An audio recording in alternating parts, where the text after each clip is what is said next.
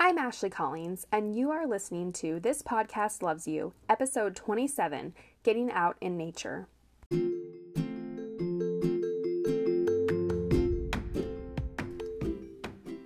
Hello, everyone. Welcome to This Podcast Loves You. I'm your host, Ashley Collins. I'm a mom of three boys. I love reading, writing, learning, and teaching. This podcast is about mom life, life tips, things I love and think you will too, book reviews, and last but not least, how you can change your thoughts to create a more intentional life. I'm here to coach you through it. Come along.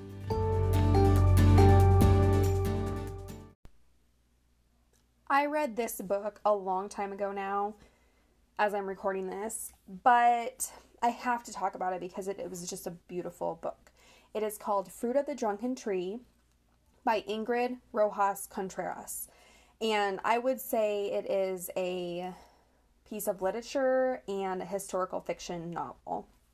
So it is set in Colombia at the height of Pablo Escobar's violent reign, the drug lord. Um, it is between the years of 1989 to 1994. It's the book's condensed timeline. And the characters are seven year old Chula and her older sister Cassandra live in a gated community in Bogota. Uh, kidnappings, car bombs, and assassinations are closing in on them and their neighborhood. Their mother hires Petrona to be their maid, who is from the city's guerrilla occupied slum and who is under the burden of supporting her family. This book was absolutely beautiful. I cried. It's such a moving story. Um, it was just written so well, and it was based on personal experiences of the author. And the author grew up in Bogota, Colombia. I just absolutely highly recommend this book. I found it as a recommendation on Reese Witherspoon's Hello Sunshine Book Club. Uh, she has tons of recommendations, and this one popped up, and I liked the cover. so that is why I ended up reading it, but I highly recommend this one if you are into historical fiction. If you hear noise, I'm very sorry. I'm recording this, I'm downstairs. My kids are awake upstairs with my husband, and they will probably stomp around and you'll probably hear them. But I really wanted to get this recorded. I want to get another episode out into the world. This one is called Getting Out in Nature. So I'll talk about the benefits of getting out in nature, no matter what age nature is so beneficial. And then I'll talk about some ideas of how to get out into nature. So, getting out into nature can reduce anger, fear, stress. It increases pleasant emotions. It can reduce blood pressure, your heart rate, muscle tension. It helps us cope with pain. It can help with depression um, it increases our ability to pay attention. So, kids' ability to sit and pay attention in school um, can correlate with getting out into nature. Um, it calms us. It gives us a sense of connection to the larger world and to each other as well. It fosters feelings of belonging. It fosters empathy and love the health benefits of you get the health benefits of vitamin D. And actually it helps with your vision as well because the less time on screens number one and also um, they have found that vitamin D actually helps support your eye function as well. So you're getting off your screens and you're getting that vitamin D.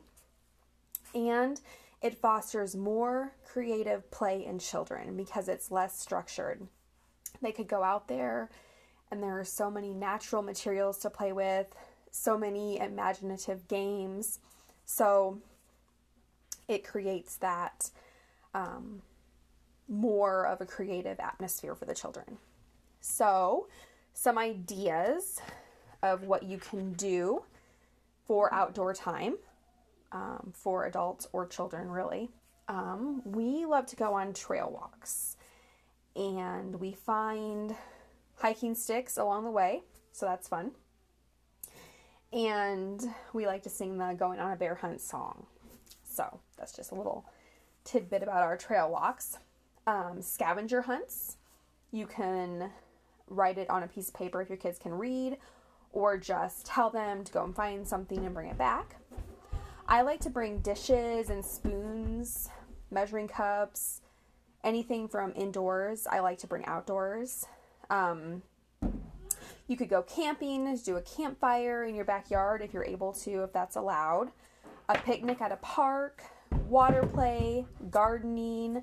Um, one thing we have not done is a night walk and stargazing, so I would like to do that. Um, I don't know if you're in a safe area, you can do that. Um, sand play. Um, the other day I was thinking, gosh, what could I put in the sandbox instead of sand because it's so messy and they take the sand out of the sandbox. But really, sand is so good for sensory play. So I probably better keep that. Um, go to a farm, go to a beach, even a beach at a lake works just as well as the ocean, even though I would love to live by the ocean. But that's just uh, another topic for another day. So, um, those are just some ideas. Um, and then also, what I just got that is going to give me even more ideas is this book called 1000 Hours Outside, an activity book. Low tech nature activities in a high tech world. And it is by Ginny Yurich. And I looked through it, and there are some activities that I've seen before and some that I have never seen. And so I'm so excited to dig into that and do more activities outside. One activity we did just the other day was painting with materials from outdoors. So finding sticks, finding wood chips, finding flowers, anything, and then painting with those tools. Um, the kids can really learn that you can create with anything. So I liked that idea.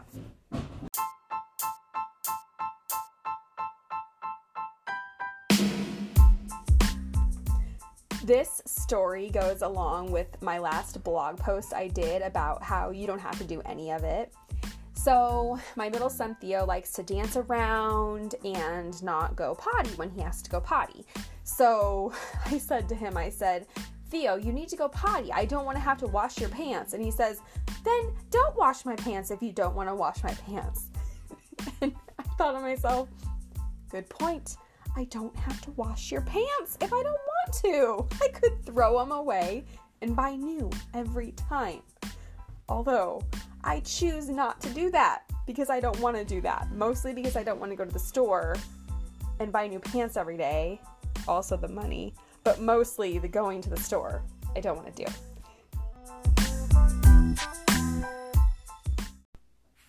If you are interested in Color Street nail strips, let me know. I'll include my link in my in the show notes. It is 100% nail polish strips, no dry time, easy to apply. It lasts up to 14 days. For me, it lasts about 5 to 7 days because I like to pick them. Um, it's made in the USA. There are tons of fun colors. I am wearing one now called Key West is Best with a clear glitter over, clear pink glitter over. It is very pretty. I can't stop looking at it. Um, currently, they have some 4th of July sets out. Um, there are also a lot of different colors you could use as 4th of July colors. Like there is one, a pretty bright blue called Greeking Out, or there's a red with glitter called Crantastic. So, oh, or a white called Swiss and Tell. I highly recommend these and I use them myself. I love them so much. Otherwise, I would not be talking about them. Thank you, thank you for listening to this episode today. Thank you to the 11 people who listened to my last episode. I truly appreciate it. I keep trying to put out these podcasts into the world because I just enjoy it so much. Um, I'm sorry for all the background noise and my child Ben, I heard him up there, so um, you might hear him too, but that's mom life, right? It's real. Keeping it real over here. So, you guys have a wonderful day, and I will talk to you again in the next episode.